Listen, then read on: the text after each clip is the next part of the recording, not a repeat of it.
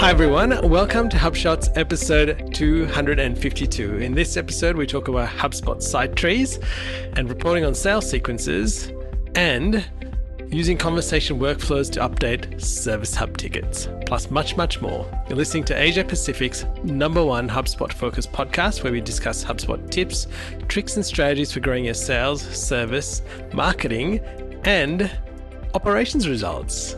My name is Ian Jacob from Search and Be Found, and with me is Craig Bailey from XEN Systems. How are you, Craig? I'm just dandy. And what a cracker of a week we've had, right? No, no malarkey here. and listeners, Here's a funny story for you. We went to record on Mondays, which we usually do, and we got carried away in HubSpot Service Hub and Sales Hub and didn't record. And so today is now Wednesday that we're recording. But it was a great week of learning new things in the system and thinking about processes of how we operate our businesses and how we operate within our teams and with the people that we serve. So it was well worth it. On to our growth thought of the week, Craig. Solving a problem versus solving a need. Yeah, this was uh, reminded to me over the weekend. I was chatting with Adam Downer, actually. Had a really good chat. Uh, shout out to Adam. And also later in the show, when we talk about uh, Shot 8, I'll mention him again. He alerted me to a really nice insight. But look, we were chatting about this whole solving a problem versus solving a need. And you know, as marketers, we're kind of like told, oh, look, you've got to solve a problem. What's the problem you're solving for the client? And of course, that's true, right? But I think you can go deeper because there's an endless number of problems and not everyone, well, think of yourself. Do you solve every problem that you've got? No, you're choosy and you focus on the ones that you need. So the comment here is just to think about that with clients. One of the ways you can do this is listen out for language. So if they say they want to do something, then that's a clue. But if they need to do something, then that's an imperative. I'll give you a very simple example, happens all the time. Ah, oh, we really want to fix the design of our website. So that's a want. You've actually heard them say we want to do it. Everyone wants to do it. I want to I want to update our site all the time. And I'm sure you do want with yours, right? Versus, look, we really need to fix our hosting. Our site is always going offline. That's a need. So of the two, which should you focus on? Hopefully it's obvious, listeners. But my point is here, that's versus solving a problem versus solving a need. We think we've got this problem we'd want to fix versus something we need to fix. Focus on that Choose wisely for your clients, for your business, your department, and be attentive to what you hear in the language people use. And listeners, if you haven't already, you should sign up for the show notes because in there is a very cool. What do I call this, Craig? Well, it's actually not at all helpful to the point, but it was funny. So it's a meme I put That's in. That's right. But you've got to see it. It is very funny. All right, onto our quick shots of the week. And here's a few little things that, that you would have noticed or will notice shortly. The SEO recommendations tool within HubSpot can now check your scanned website pages for broken links. And it's got to be the URL on the same domain, not on someone else's domain, but especially useful to create a better experience for users on your site. They're really pushing hard on this SEO tool, aren't they, Ian? And positioning it as a free piece, I think. That's right. I don't know what the longer term plan is, but you know how Ahrefs, oh, sorry, I keep saying Ahrefs, how Ahrefs. Ahrefs have their free tier where it's basically a site auditor tool. And it's a way, it's a really good lead source to get people in, into the funnel, I guess. It's kind of like their website grader, but now on steroids as a lead generation source, isn't it? That's right. And the second one is custom surveys are now in public beta, especially great if you want to ask people a few more questions in surveys and not have to use other tools like SurveyMonkey. This is excellent. And this is available if you've got a Service Hub professional. So well worth doing that. And finally, on the quick shots is if you're interested in helping us or helping yourselves with the 28 day HubShot's marketing challenge for people that are using HubSpot Marketing Professional. This is a great way to launch your campaign in 28 days.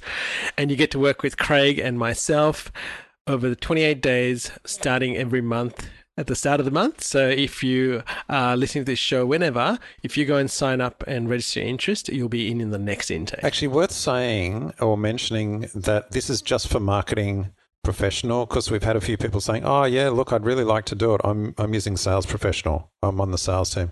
So we don't actually have a, a sales challenge yet, and but that's great. Keep the feedback coming, and in future we'll look to have a sales focused cohort as well.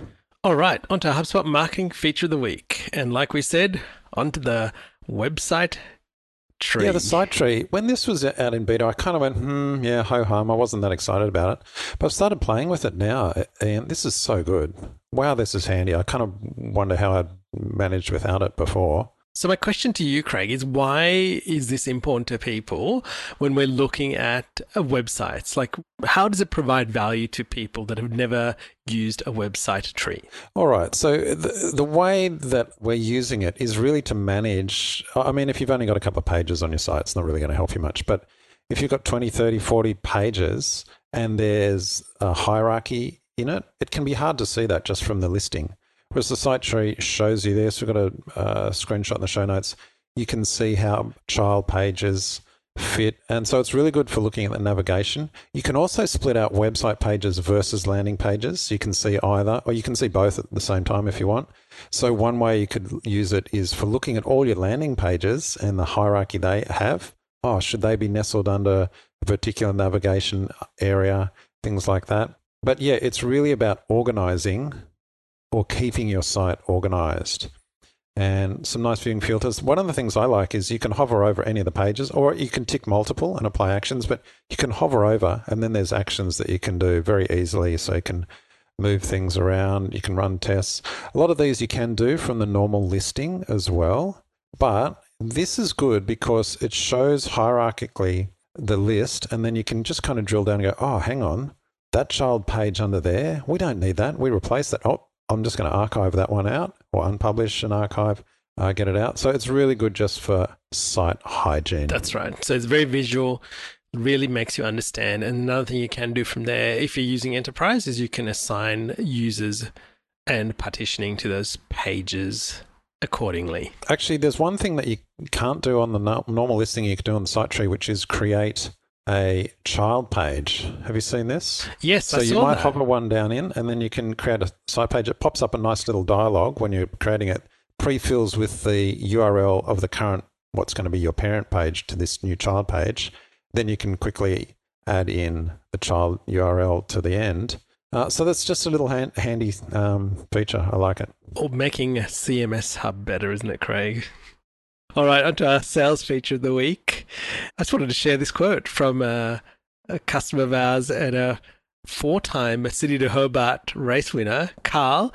And he said, uh, when we were talking about HubSpot, he said, when you're connected into HubSpot, you can dial in for the dollars. dial in for dollars.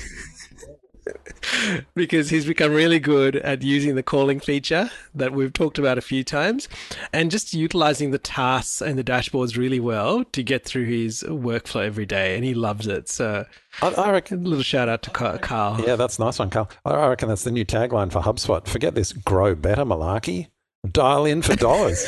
there we go.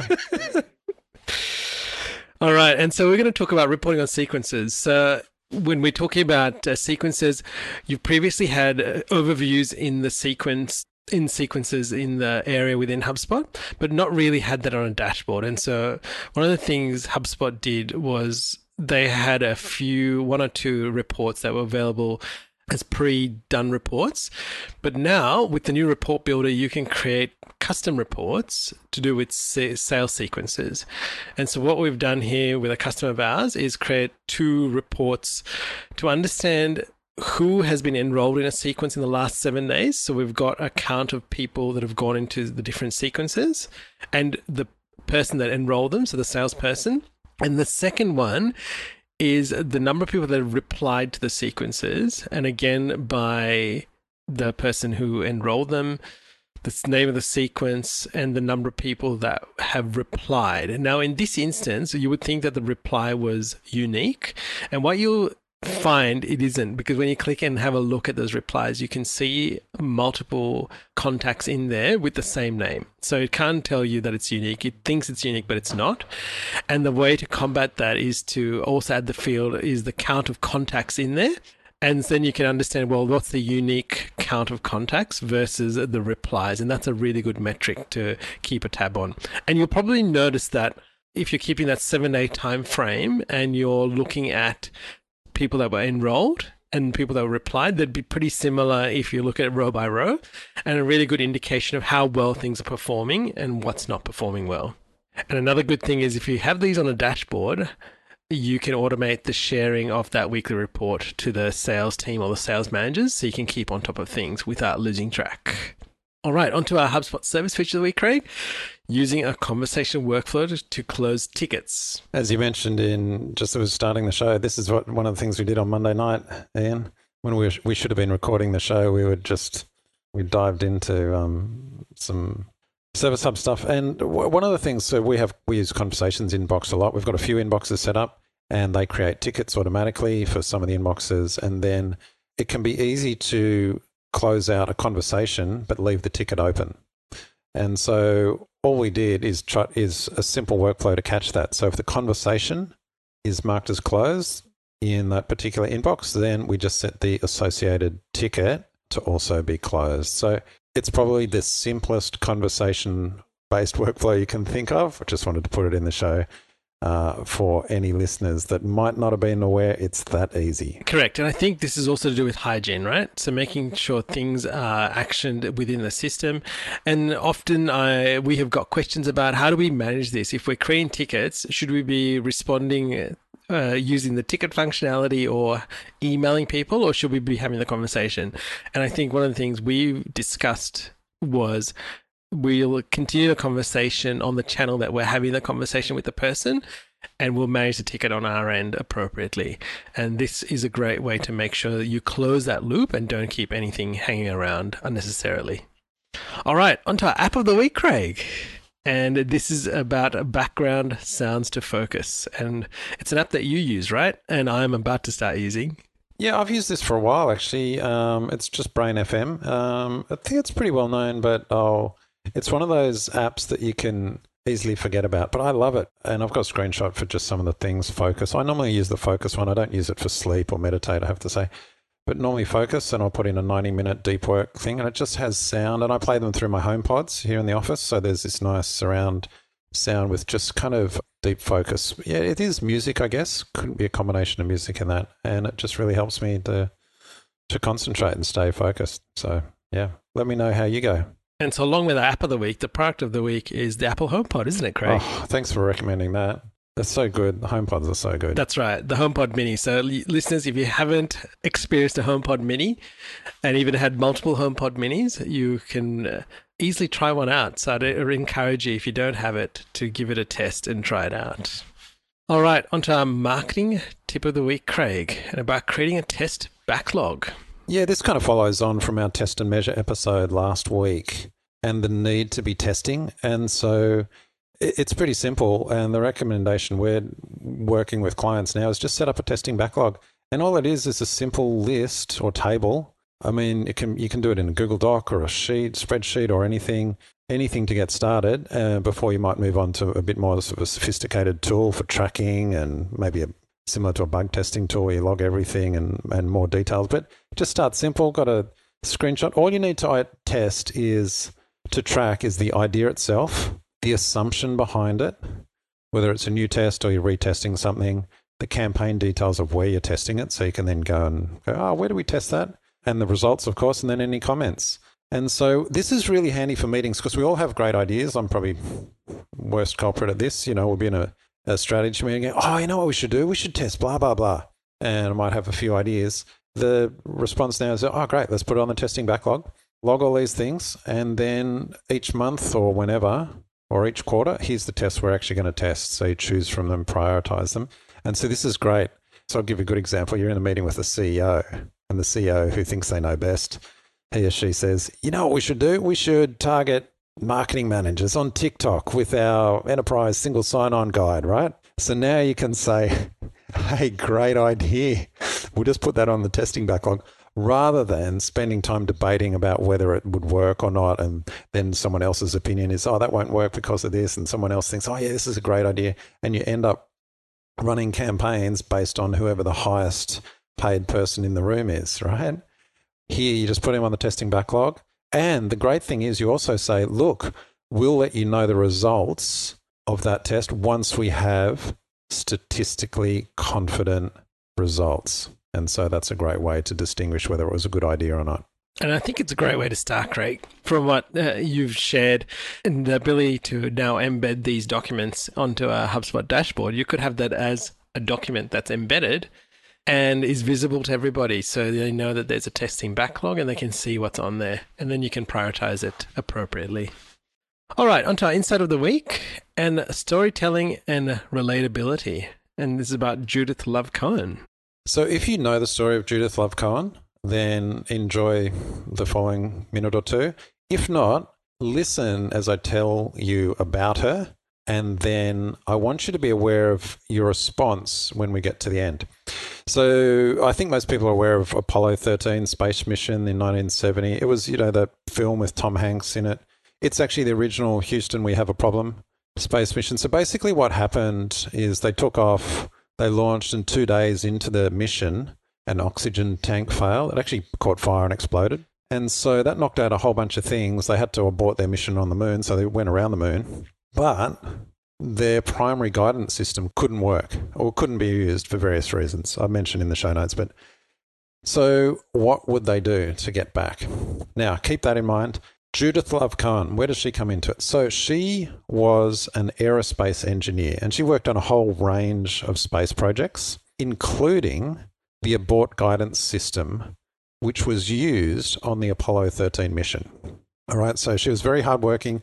She was key part of that team that built it. And the abort guidance system, it's like a backup of a backup. So it's the backup to the system that does the primary guidance. And so when the primary guidance system couldn't be used, this abort guidance system, the AGS, had to be used instead. And so that's what happened on the Apollo 13 flight. They had to use this AGS and it took over. And it's actually how they got back to safely, got the crew back to Earth. And so if you've seen the film, you know they made it. Wouldn't have been a very good film with Tom Hanks if they didn't. But that was all because of the AGS, which she was a key part of. Now, if that's not remarkable enough, consider this she was also a tenacious worker, very hardworking. So before, even before the Apollo mission, the year before, she was actually heavily pregnant, and yet she was coming into work every day, uh, NASA at the time, to work on particular com- modules.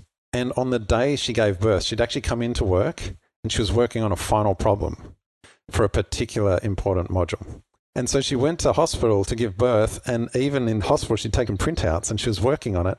And she rang from the hospital, her manager, to say, Look, I've fixed the problem. And then she went on to go into labor and she gave birth. So that's how incredible she is. Now, here's the final part. That day, she gave birth, and her baby was the actor Jack Black. All right. So that's a great story. It's all true. When I say sto- sometimes we say story, we think it's made up. No, that's actually true story.